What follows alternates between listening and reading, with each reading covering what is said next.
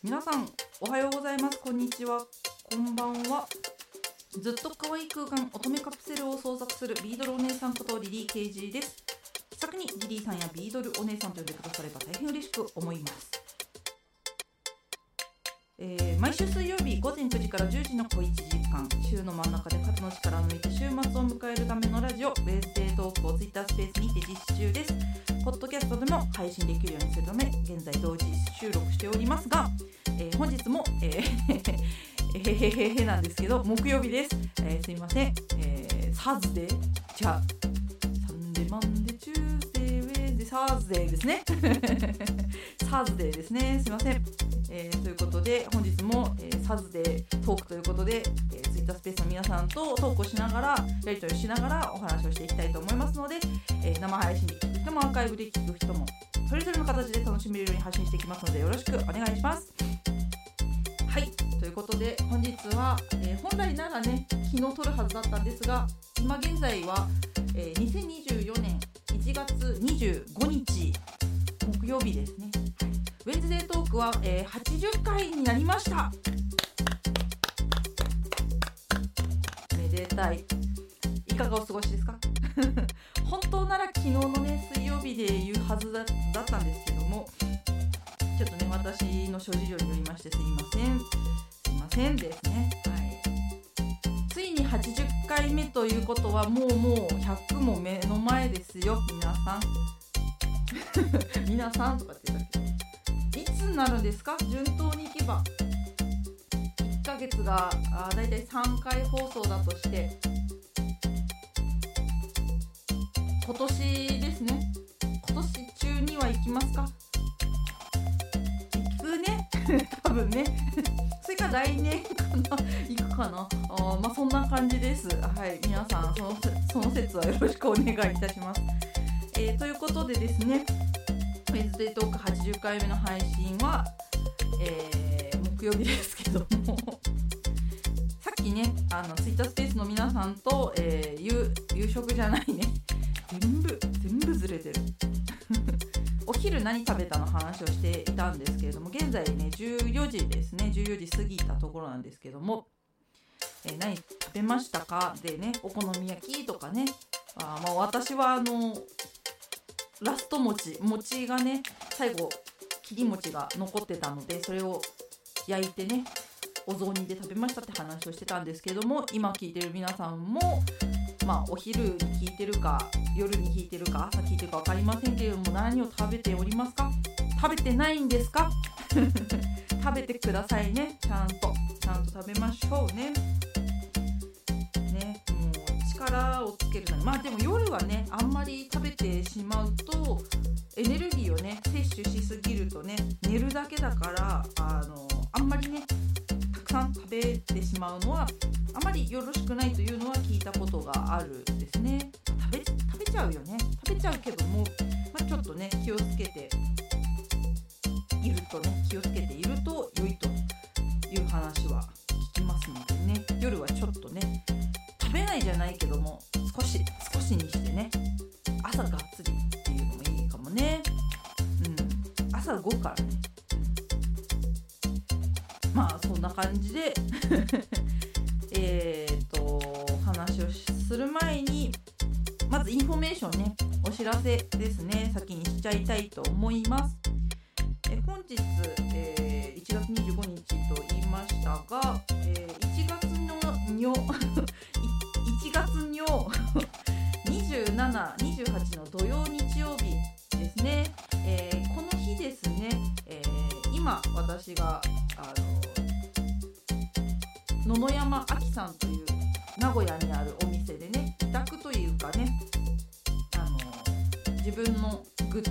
ッ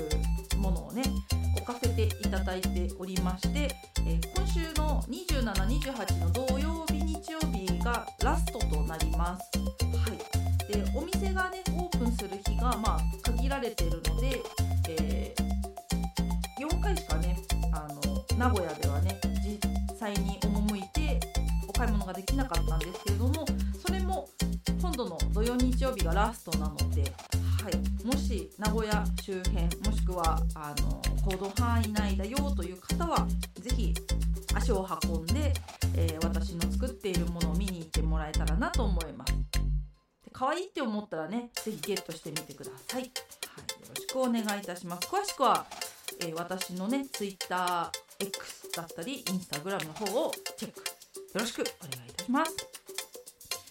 あとはあとはお知らせありましたか？はあったかな。あ今のところでもそのぐらいですかね。はい。ということでインフォメーションでございました。では続きまして早速ね本日のトークテーマに移りますが、えー、この1週間どうだった？になりますね。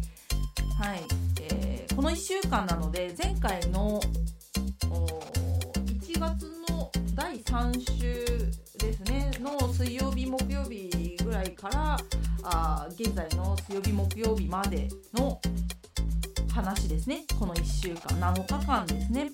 皆さんどうお過ごしになりましたかというのをトークテーマに挙げていきたいなと思います。さあどうですかね。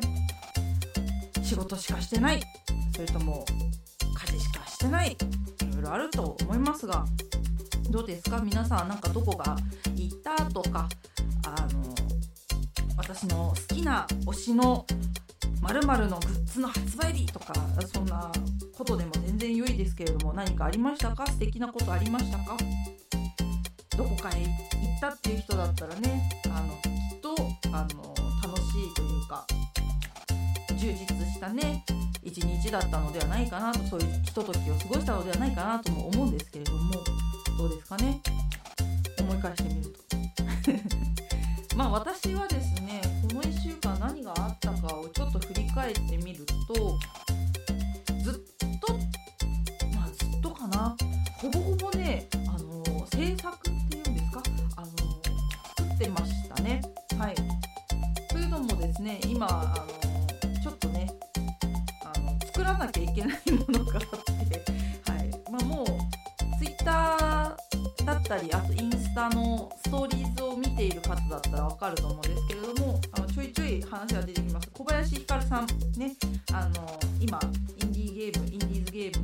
レマスターをあの発売させようと頑張って作っておられる方ですけれどもその小林さんのねあの格ゲームななんだっけ名前。格なんて言えばいいんだろうな。ゲームではないんだけどゲーム風のビジュアル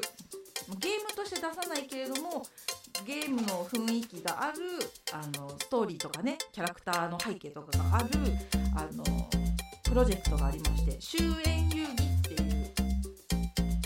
うものがあるんですけれどもそのシリーズのドット絵を小林さんが手がけてましてで私はその終焉遊戯のあの雰囲気絵がねあのすごく好きででぜひそれでねちょっと一つ作らせてもらえないかってことであのちょっとね画像をねお借りしまして今フピクセルをねあの制作しているところなんですね。はい、でなかなか大きくて、えー、言葉ではあの40センチ ×40 センチのあの大きさになるでしょうと正方形ぐらいになるでしょうっていう話をしていたんですけれどもどんどんねあの作っていくにつれてね大きさを実感することとなりね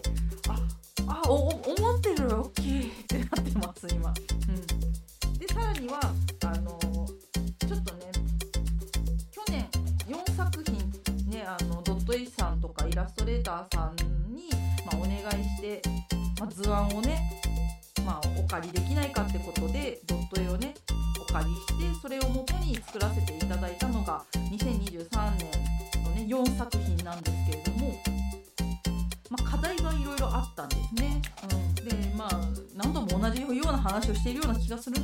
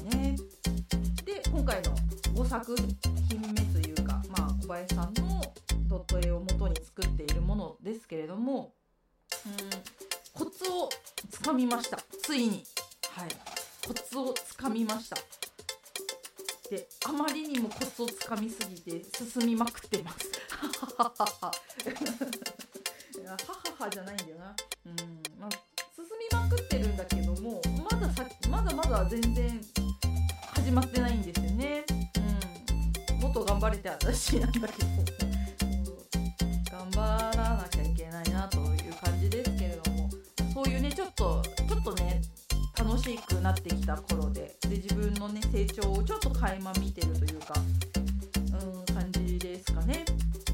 はい。そんな感じで過ごしてましたね。あとはまあ日頃のねプライベートの、まあ、お出かけだったりを中心にね、えー、過ごしてたかなという感じさん、えー、レジンの、えー、材料集めと作らなきゃいけないものがあって、えー、布布地関係の材料集めしてました。ああじゃあ一緒ですね。ものづくり制作ですね。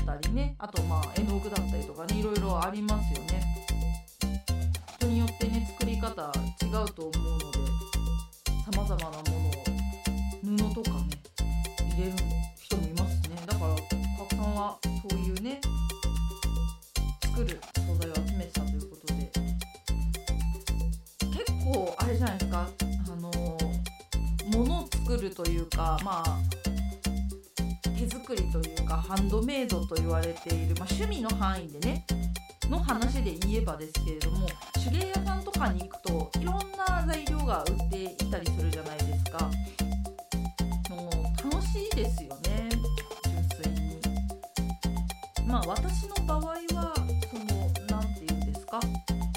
まあビーズメインだからビーズを買うってなるとあの大体はあの 電化製品屋さんの方に足を運んでたけれどもまあそれ以外のね金具だったりとかいろんなものを調達する時には手芸屋さんに足を運んでいたので、うん、それをこうパッて見るとまあレジンもそうですよね。レジンも何ですか？あの、L、LED ライトみたいなやつありますよね。硬化させるやつね。ネイルとかにもね使ってるやつありますよね。あれが売ってたりとかもそうだしあるいはねペンチだったりもそうだしあとなんだっけ編み物してる人だったらね毛糸毛糸ですらすごい種類ありません？太さあとまあ素材の質ね。その麻なのかモフモフなのかみたいなねところもありますしいろんなものがあると思うんですね。あとはまあ普通に編み棒とかもねあるし。で布なんてねもう湯沢屋に行ったら大変ですよ。布 布の柄がもうバーっていっぱいあるしね。すごいですよね。だって着物だ着物のああいうちりめんみたいな。あちりめんじゃこじゃないや。なんだっけ。名前が出てこない。ちりめんで合ってますか？あれとかね。あなんかおさえあのガマ口とかに使われてるあの布。ね。おばあちゃん家にあるあれ。ああいう感じのやつからサテンとかね。レースとかね。いろんなのありますよね。あとハンプだったりとかね。あと端切れもあれば単で売ってたりとかね。もうほんと様々ですし、ね、手芸屋さんも思えばでもそうですね。行くまあそうだな。ちょっと趣味でやってますっていう人だったらなんだろうホームセンターとかに行ったりとかすればちょっとねゲットできたりもするとは思うんですけど実際に手芸屋さんに行ってなんかもうわあどうしよう迷っちゃうっていうぐらいのテンションで買い物するっていう人今も、まあ、たくさんいるとは思うんですけど多分すコロナ前というか初期というか2020年前後、まあ、18年から21年ぐらい。そのぐらいの頃はかなり手芸屋さんが多かったような印象があるんです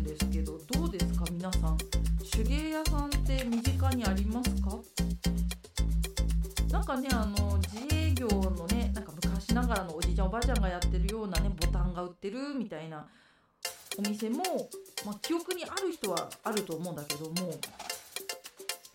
そうじゃなくてあの湯沢屋さんとかね木和製作所さんとかね今だと名前がパッと浮かんでくるようなね手芸屋さん岡田屋さんとかもそうだねとかありますけれどもかな。なんかね減ってる気がするんですよ店舗が。多分オンラインで間に合っちゃうみたいなところあるんですかねきっとね。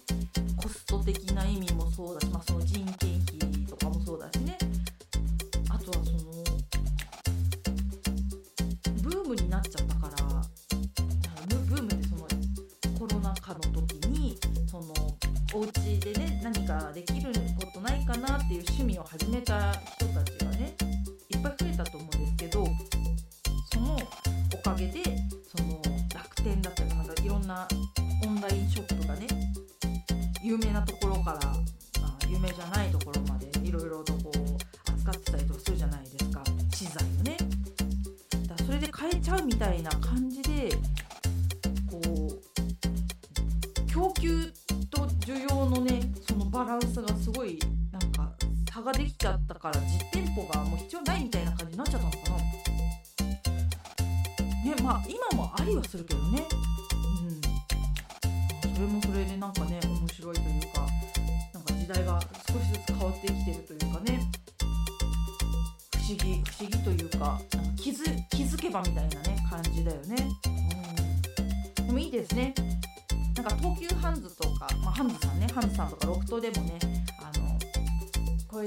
クラフトを作れるよみたいなキットとかも売ってたりしますからね。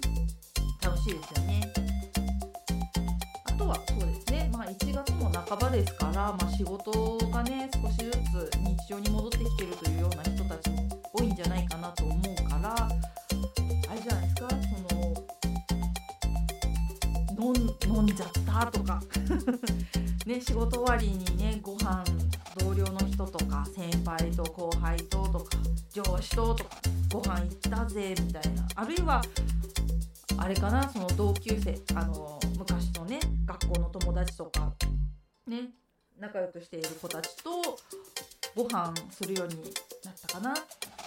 お正月も済んだし新年会新年会だみたいなね人もいるんじゃないかなって思いますな。うん。私も今度ねあのありがたいことにねドット絵関係の方とねちょっとお出かけをお出かけをというか交流会をねさせていただくのでね大変ありがたいですね、はい、いろいろ親睦を深められたら非常に嬉しく思います。なそして小悪さん。子供の頃は商店街にありました。ああの手芸屋さんですね。ですが、えー今はもうないですね。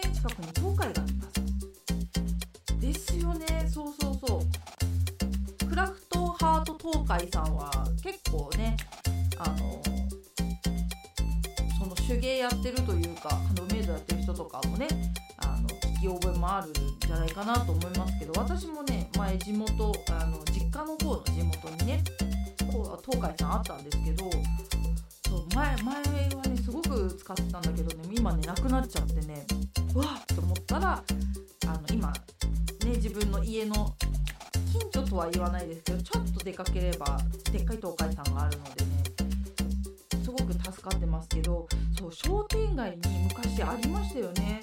あのー針とか糸とか布とか毛糸とかを売ってるボタンとかね売ってる商店街のもうこじんまりとしたおじいちゃんおばあちゃんがやってそうなお店。なかったですか？皆さんの周りに。じゃないかなと思います。まあそれを言ってしまえばですけど私ねこれは言いたいんだけどあの駄菓子屋さんもそうなんだけどもおせんべい屋さんありませんでした？皆さんちいちゃい頃。あの特に30代以上の皆さんに聞いてみたいんですけどおせんべい屋さん日本人だったらねあのなんとなしにわかると思うんですけどなんかおかきとか売ってるおせんべいとか売ってるお店なかったですか？なんなんだろう私の出身というかその育ったあの地域は結構ねおせんべいなんだ埼玉だから？埼玉はねあの草加っていう場所が草加せんべいっていうねあのおせんべいで有名な地域があるんだけど私は草加はちょっとななんだろうゆかりはないから全然全然おせんべいのなんだろ地域ではないんだけどもでも住んでた、ね、地元のこうふわふわふわって思い浮かべるとねおせんべい屋さんまあ和菓子屋さんって言えばいいのかな多かった気がするんですよね。そう。埼玉県民ならあのピンとくるともう。10万石まんじゅう。ね。食べたことないっていう人もいると思うんだけどあれね日持ちしないんだけどもめちゃめちゃ美味しいです。めあの本当に埼玉県民食べたことなかった食べてみてほしいんだけど あのそれ以外の都民の人とかねあのそれ以外の都道府県の皆さんもね10万石まんじゅうお見かけしましたら食べてもらいたいけど結構ね美味しいですよ、うん、意外に。ただちょっとね CM があのー、すごい尖りすぎてるというかねあの味のある CM なのであの有名ですけども。なんだろう。そうなんか和菓子屋さんが多かったと思うんだよな。昔それこそシャトレーゼさん。今は洋菓子とか、まあ、和菓子も売ってますけど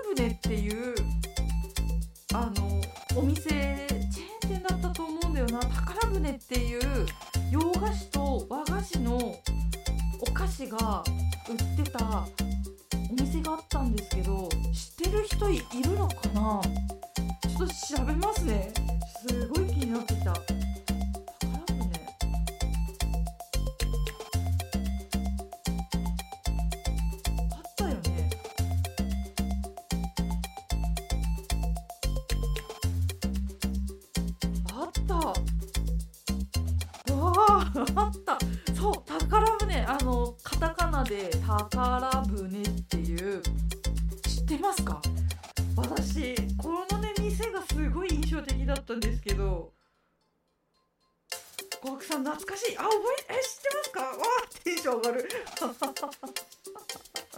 そうあの、まあ、埼玉じゃなくてもあったと思うんですけどそうあのねそういう商店街とかの近くに行くとちょっと大通りがあってそこにねドーンとねあったんですよ。宝船シャトレ今のシャトレーゼみたいなポジションだと思うんですけど今調べたらねくり宝船はねあの富士屋のあの会社、まあ、富士屋の会社っていうか富士屋なんだけど富士屋にあの買収されてるそうで。2014年時点の話ですって。もう何年？え10年前？びっくりした。えっ、とちょっとね読みますとね富士屋は、えー2月13日。えもう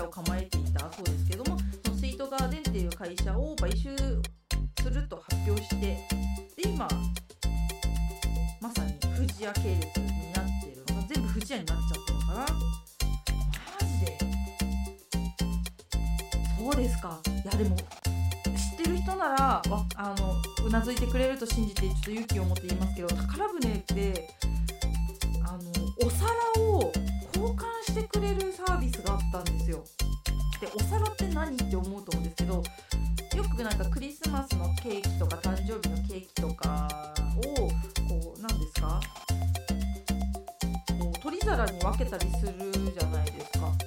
でその時の取り皿？えっ、ー、とねどんぐらいだろうな。トースト1枚ぐらいのサイズが乗るぐらいのお皿だと思ってください。そ小皿とかじゃない。本当に普通にねあのトーストが乗せられる大きさのお皿をなんかねシールだったかなんかで集めるとポイントでね交換してくれるサービスがあったんですよ。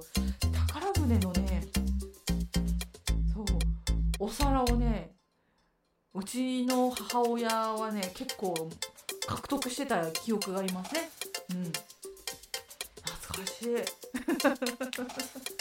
これ通じる人いるのかな？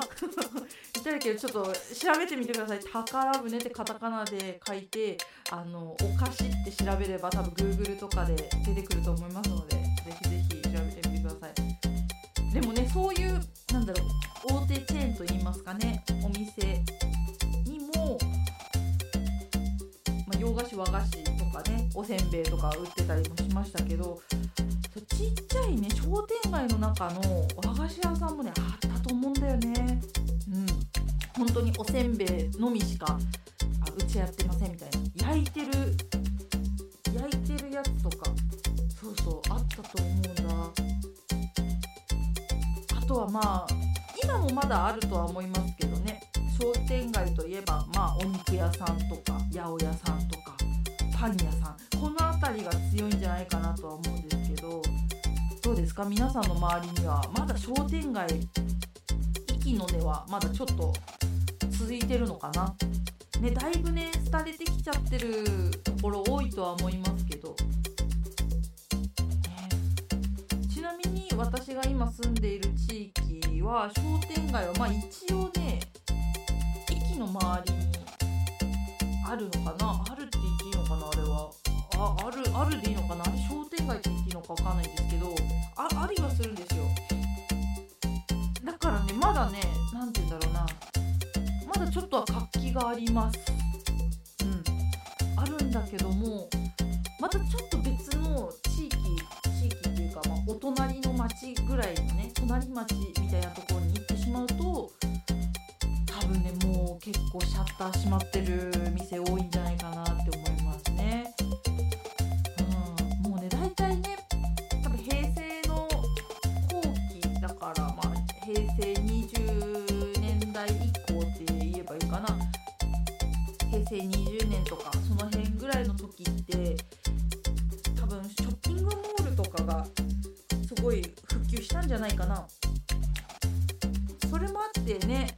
まあ、イトーヨーカドーさんとかイオンさんとかね、うん、そういうところがあとはななんだパルコ。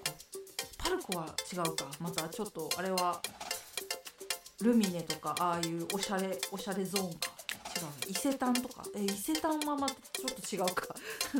でもねそういうねショッピングモールがねめちゃめちゃ増えてたと思うんでね。そうなってくると商店街も閉まってきちゃうよね。そこ行けばなんとかなってたのにもうね複合施設みたいなとこ行っちゃえばね人集まっちゃうしね。なんとなんとでもなっちゃうしね。薬局も入ってるしとかね。あるもんね。あ思いがけない。なんか懐かしい1週間。懐かしい1週間となりました。いやでもどうだろうか。あの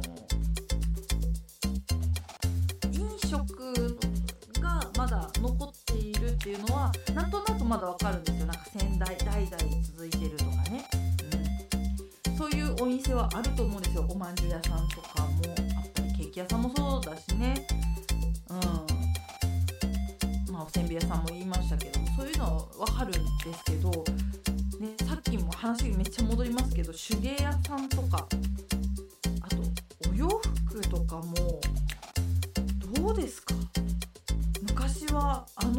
あったけども。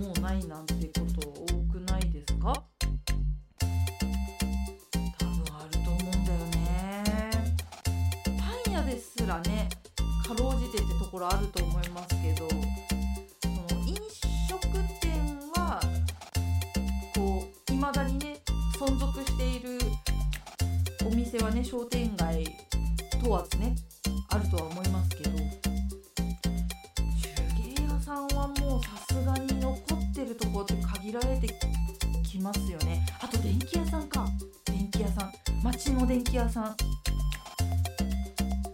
町の電気屋さんってあります？まだ。あでもあるかな。割とね町の電気屋さんってその地域の人たちとやっぱりこうね交流がすごいあるということでここで頼めば何とでもなるみたいな感じでねまあ大手の電気屋さんとかに行例えば電球買ってなんかあ電気がつかないとかなった時の修理の相談とかを町の電気屋さんとかでしてるっていうような印象はありますよね。うんだからまだ電気屋さんと手芸屋さんはまだあるのかなかろうじて。ね、えそのぐらいかしら？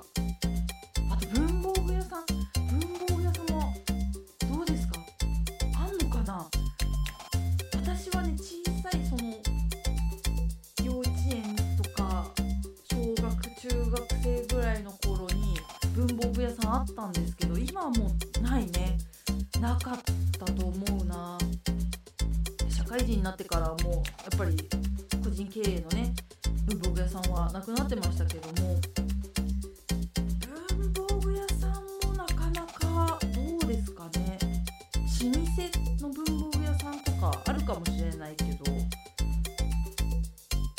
いやーなかなか手芸屋さんと同じぐらいじゃないなか存続しているところはあんまり多くない印象ありますね、うん、電気屋さんの方がまだ存続している印象はあるかな、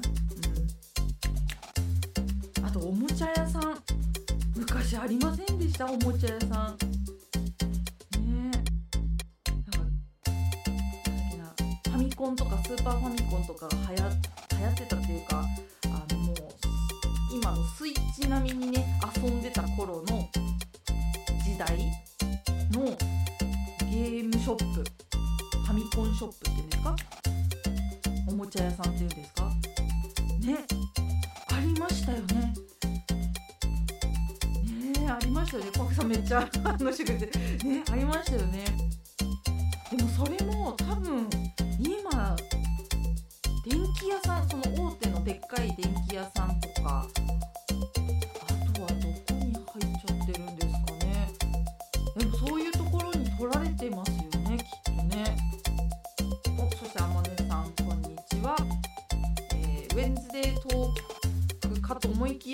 Thursday。ですね合ってる Thursday。Sunday Monday Tu- Tuesday が火曜日だもんね。いつも Tuesday と Thursday 間違えちゃうから。歌わないとわかんなくなっちゃう。どうぞよろしくお願いします。この1週間どうだった？の話を皆さんとしておりますよ。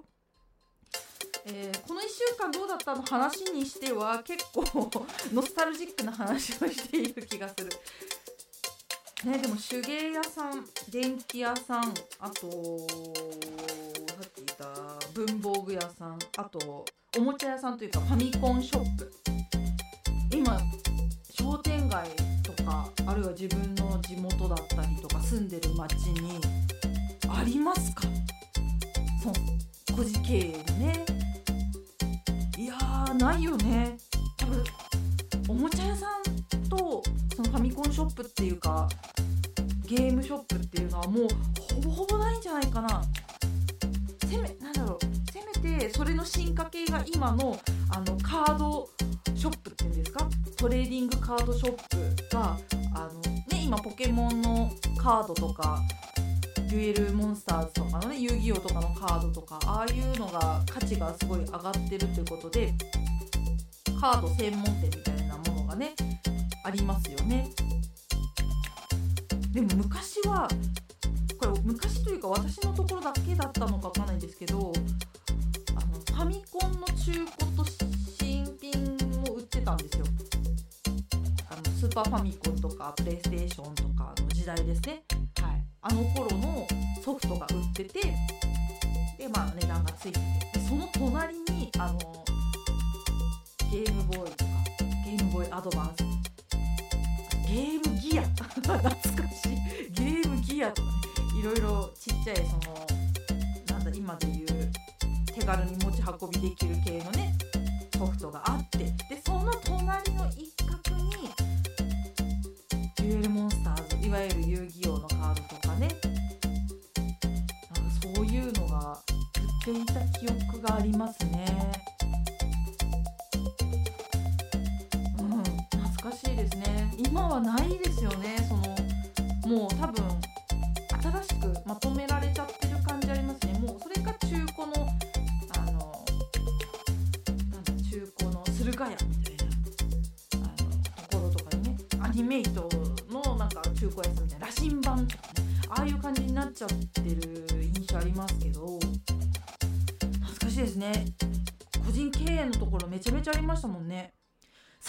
ちゃえばミニ四駆の専門店なかったですか？私ねあったのよね。そう。なんかあのミニ四駆がめちゃめちゃムーブメントになってた頃ってサーキットが用意されていませんでしたか？サーキット。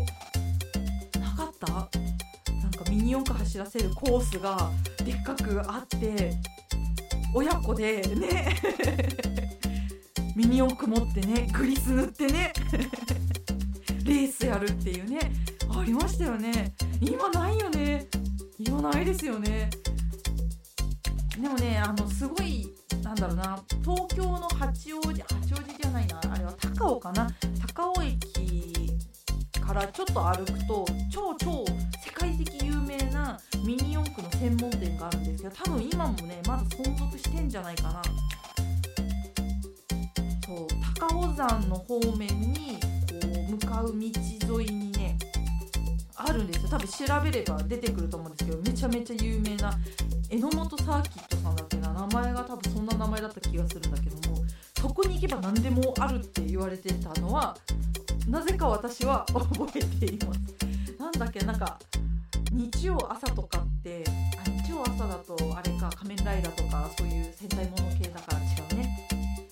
平日の朝って今おはスタとかのね時間帯にもなってると思うんですけど子供ちゃんの印象だとねテレ東、うん、で我々おはスタ初代の頃の 世代はちょうど多分ミニ四駆がすごく流行ってた頃レッツゴーがアニメとかね漫画とかでやってた頃だったと思うんだけどもその頃のあのー情報がすごい入ってくるんですよ。私周りが男の子のね同級生とこう遊んでることが多かったのもあって結構ミニ四駆の情報めちゃめちゃ入ってましたね。ここに行けばグリスが買える。あの速いモーターが買えるとかねすごい言ってましたね、ないよねあんまりね。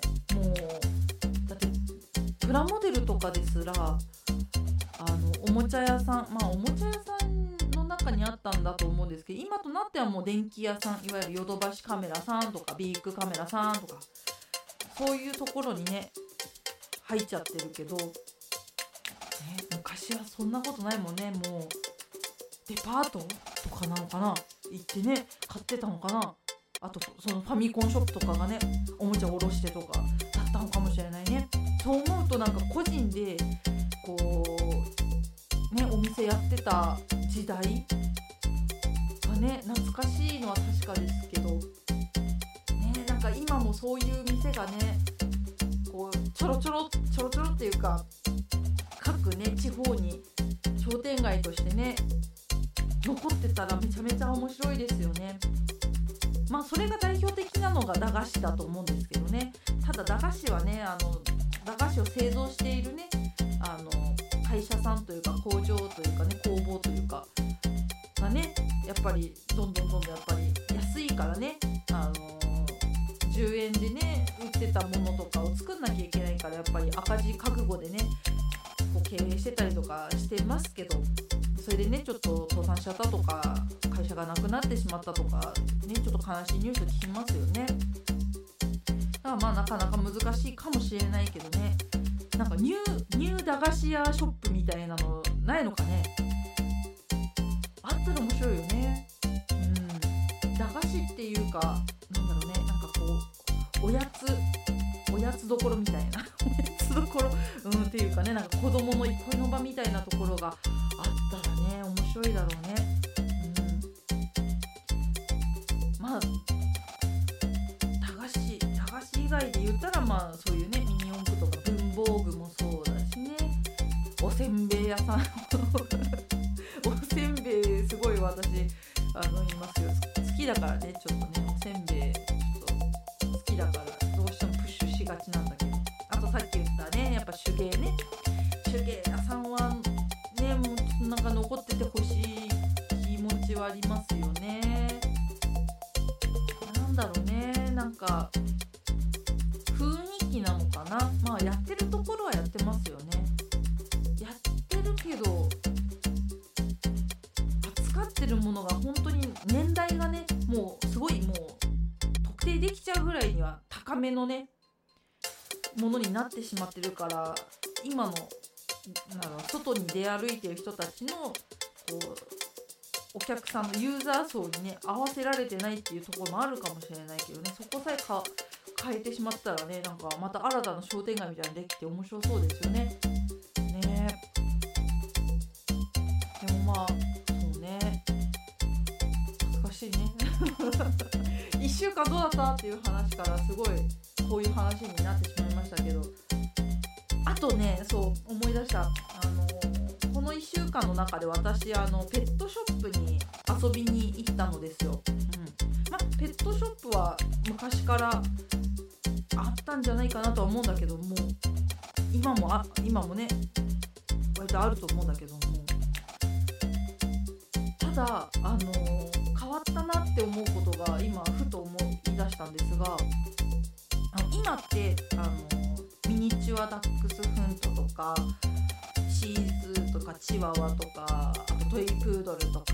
結構小型犬が人気じゃないですか。だからいろんなペットショップねショッピングモールとかに併設されているところとかに行った人ならあの行ったことのある人なら分かると思うんですけど大体小型犬しかいないじゃないですか。ね？思いません？小型犬しかいなくない？大体チワワとかなんかペキニーズとか。ね？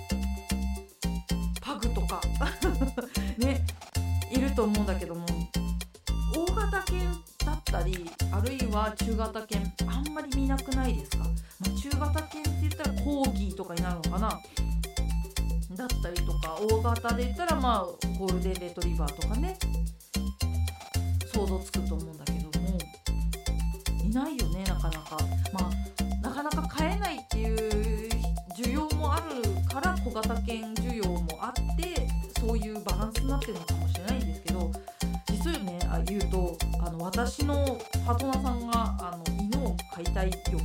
人で、はい、結構ねペットショップに遊びに行ってはあのコロナの時はねやっぱ触れなかったんですけどここ最近はあの触ってみますか？みたいな抱っこしてみますか？っていうねあのところが増えたのであのちょっと触れ合いに行ったりねあと今後ワンちゃんとかねそういうペットを飼うっていうね情報を仕入れるためにこう店員さんと交流をしながらねあの過ごすことがあるんですけど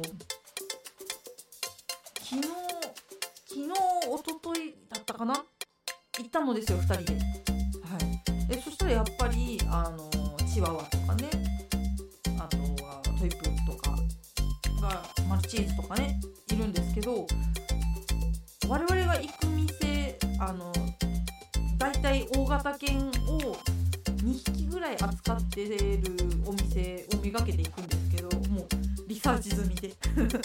行くんですけど昨日行ったとかねシベリアンハスキーちゃんの2ヶ月の子がいたんですけどもうね 小型犬の子とねもう比にならない。チワワ3匹分ぐらいの大きさのシベリアンハスキーの赤ちゃんがいてああと思って抱っこしていいですか？って抱っこさせてもらって情報交換を。したんですけども嬉しいのかわかんないんですけどなんか外から出すと甘噛みしてくる、ね、ワンちゃんとかやっぱりしつけがまだできてないから、ね、ゲージの中というかケースの中とかにいるから噛んでくるワンちゃんとかいるんですけどなんかね興奮してなのかそのシベリアンハスキーの子がね女の子だったんだけどもあのガチ噛みしてきたんだよね。そうあの思い思いっきりあもう歯がかゆいからっていうのもあると思うんですけど思いっきりね手噛むんだよね。でわーと思ってまあ痛かったんだけども実際に「わー痛い」とかって言って痛かったんだけど結構痛かったんだけどもなんかその店員さんとお話をすると大型犬というのはちっちゃい頃にしつけをちゃんとしておかないととんでもないことになりますということをね聞いてあ確かになってこの何て言うんですかあの暴れん坊将軍じゃないけどねとんでもないことになっちゃうからねあしつけって大切なんだなっていうのも学びながらちょっとねとある犬をねあのちょっと探してもらえませんかっていう相談ができたのでねまた近々行くんじゃないかなそのペットショップにっていう感じなんですけどね。だからもしワンちゃんを飼ったらばねあのウェンズデートークがあのどうなるか。わかんないんですけどね。ワンワンワンって声が聞こえるかもしれません。もしそういう時になったらあのちゃんとあの紹介をさせていただきたいと思います。よろしくお願いします。でもそうねペットショップもねなんか昔だったらなんかインコとかねワンちゃんとかねもういろんなもうペットね一緒の部屋にこうなんだろう管理してるお店というか個人経営の店とかもありましたよね。ね今となっては本当にそういう店も少なくなってきたなという感じもしますがそういう1週間だったかな。ね、で今日ねちにもなったしで、うん。皆さんはどうですか？昔あった店とか。懐かしいなって店。多分あるんじゃないかなと思います。特にあの少年少女の心のくすぐるんであればやっぱりファミコンショップというかねゲームとかおもちゃとかのショップお店だったんじゃないかな。あと駄菓子屋さんかな。わ我々世代だと。20代10代20代の子たちだったらどうなんだろうね。何が懐かしいのだろうか。何がっていうのはあの別に全然嫌味とかそういうんじゃなくてなんなんだろうね。10, 10年前でしょ？10年前って何があったかなって思うとあんま大差ないよなっていう感じにしか私は捉えられてないからあれだけど。ね。でもきっと変わってるんだよね。10年前。そりゃそうだよね。10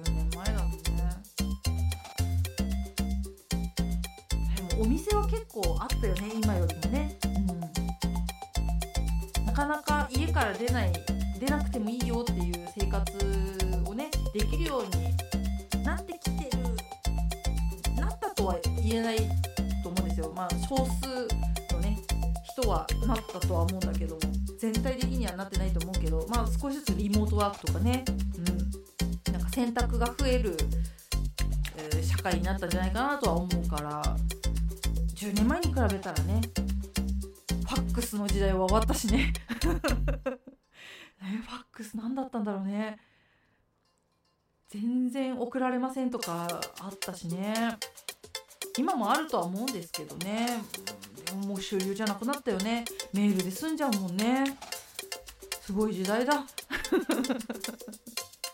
とまあちょっとね懐かしい話を挟みましたがまあそういうねことを振り返りつつこの1週間皆さんどうだったかあねまあ嫌なこともあった人もいるかもしれないけれどもねうんよく乗り越えてね今週迎えられたと思いますしいいことあったとかね楽しいことがあったとかねハッピーなことあったっていう人はねあのそれを糧にねあのもうちょっとねあの気持ちをね持ちつつね過ごしてもらえたら大変嬉しいです。うん、私はね今これあの今更なんだけども今すごい寒波が来て寒い寒いからねあの乾燥してると思うんです。でも唇がねもうカッサカサであのリップクリームを先々週買ったやつを先週なくしたんですね。どうしましょう。かか買わなきゃいけないと思うんだけど。ね。カピカピ。もう痛いね。唇切れちゃうから。本当に。皆さんも気をつけてください。ということで、えーウウェンズデートーク80回目はまあたわいもない話ですけど、まあ、こんなねたわいもない話をするのが一番楽しい時間かな。うん楽しいというかね。ほっこりというか。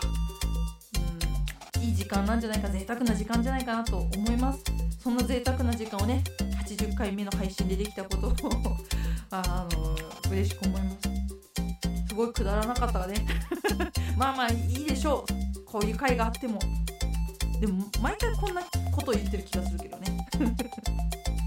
ということで、えー、今回はまあこの辺にしようかなと思いますので、えー、恒例のねあれいきたいと思います、えー、最後まで聞いてくれた方をねお名前順不動で読ませていただき呼びたいと読ませてというか呼びたいと思いますでは参ります、えー、小悪さん、あまねさん最後まで聞いてくださりありがとうございますそしてアーカイブを聞いてくださっているあなたもありがとうございます。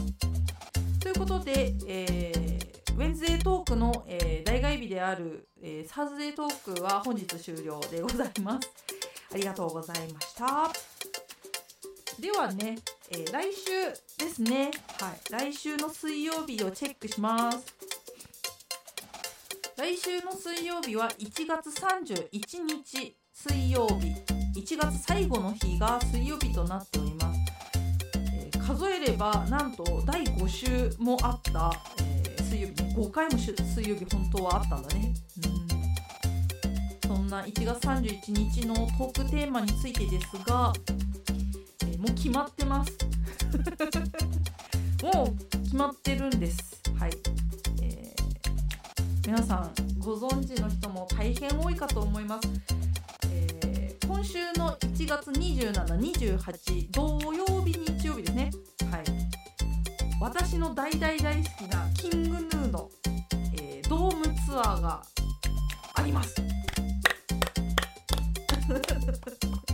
はい。ということで、5大ドームツアーと言いましてえーと、名古屋とか大阪とか、まあ、福岡とかいろんなところに回ってね、えー、ドームのねえツアーをやるのですが、はい、関東はねついに、はい、東京ドーム2回目の東京ドームとなります、はい、前回はねなくて普通にドームライブだったんだけども今回はドームツアーの中で、えー、東京ドームがまたあの帰ってきましたよっていうことでね。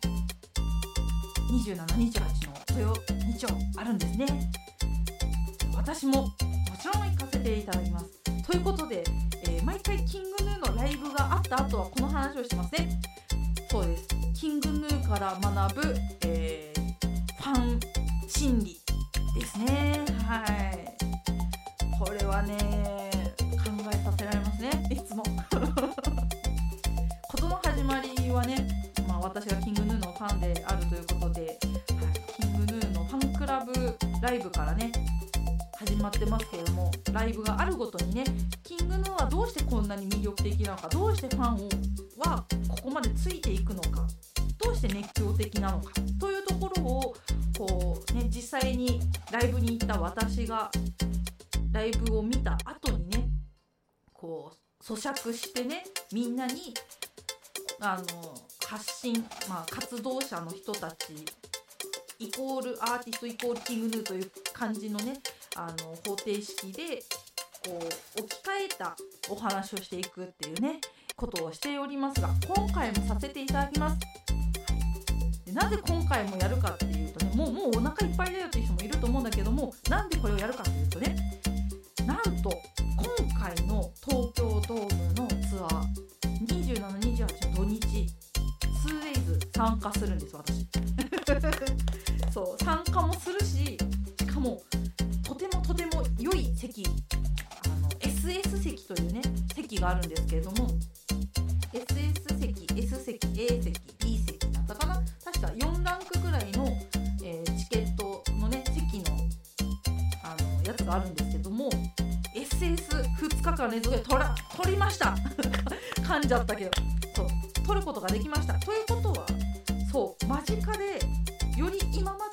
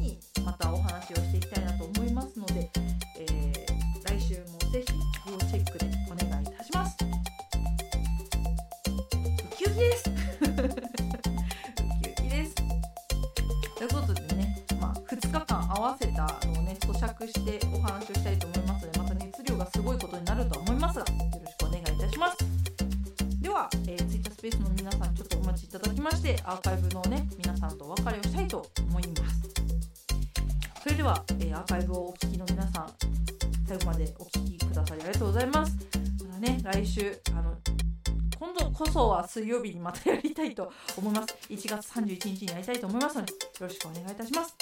それではお送りしましたのはリリー・ケージでした。それでは皆さん良き日をお過ごしください。さようなら。バイバーイ。